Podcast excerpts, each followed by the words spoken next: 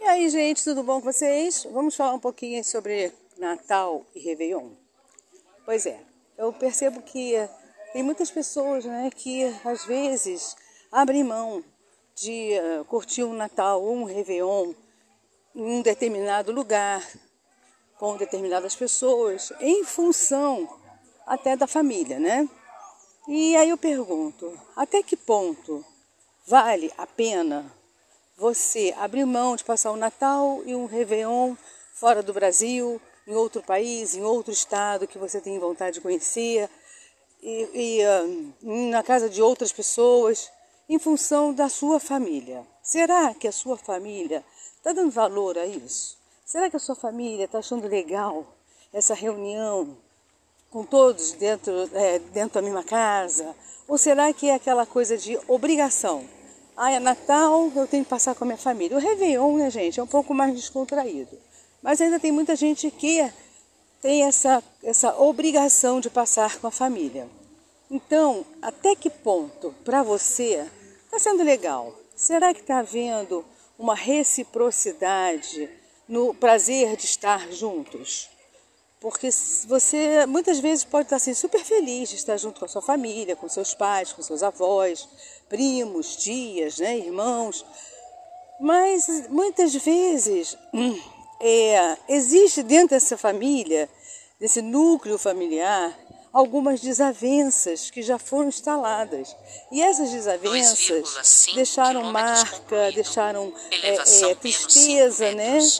Até uma certa distância entre algumas pessoas da família, mas acaba que nessas datas mais é, religiosas, né, como Natal, Páscoa, as pessoas acabam é, se aturando no mesmo ambiente em prol da família. E aí, mais uma vez eu pergunto: será que está valendo a pena? Eu vejo muita gente, mas muita gente assim, é, comentar durante o ano inteiro, né? Criticam os, os avós, criticam os pais, os irmãos, tios, e é, toda vez que encontra durante o ano, em aniversários ou, ou algum almoço especial, existe uma feijoada, acontece uma confusão, e aí é, fica aquele, aquele ambiente hostil, né? Daí acabam se afastando e só vão se encontrar no Natal, ou na Páscoa, né? ou no Réveillon. E mais uma vez as pessoas se sacrificando em prol da família.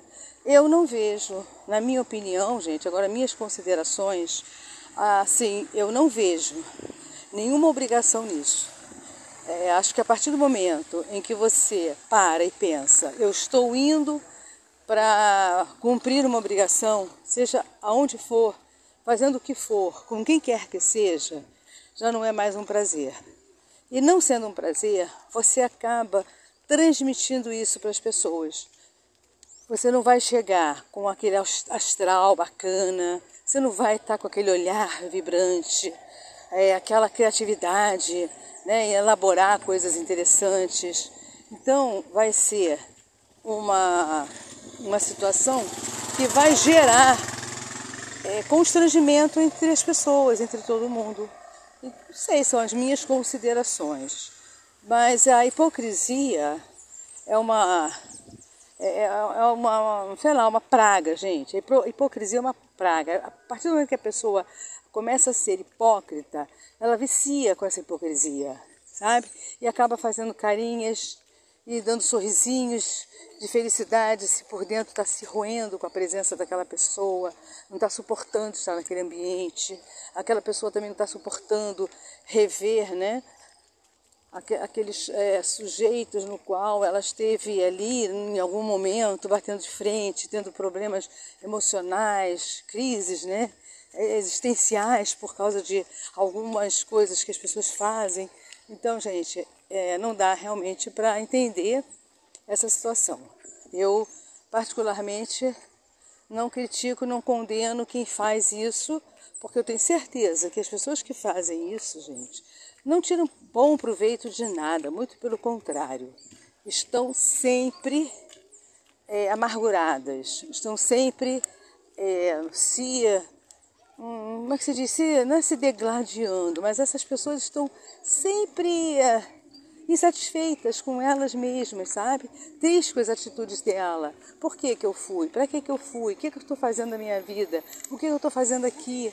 Na verdade, eu queria estar em outro ambiente, com outras pessoas, mas não, eu estou aqui porque a família, né, é aturando toda essa desavença, né? E isso faz com que a pessoa se sinta triste e até incapaz de tomar atitude, né?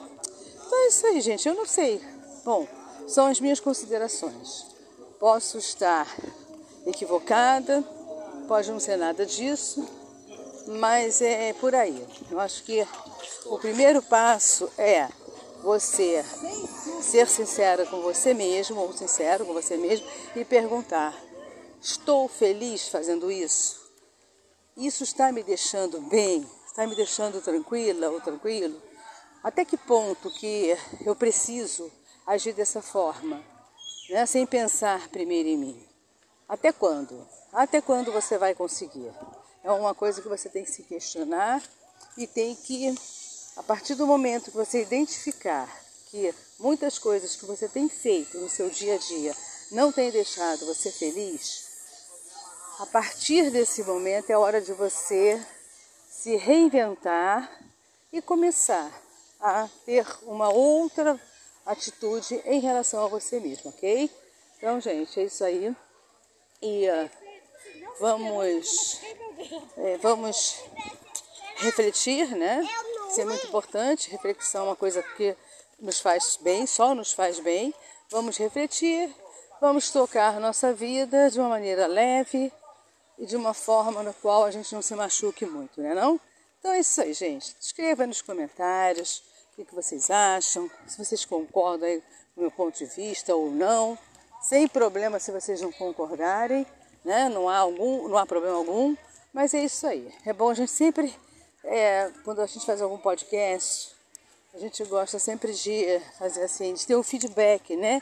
Para saber até que ponto, até onde nós estamos atingindo as pessoas, né? De que forma, tá bom? Então, gostaria muito que vocês é, compartilhassem meus áudios também, meus podcasts, e que a gente pudesse ter um feedback bem legal para que eu possa desenvolver cada vez mais aí conteúdos interessantes para vocês, tá bom?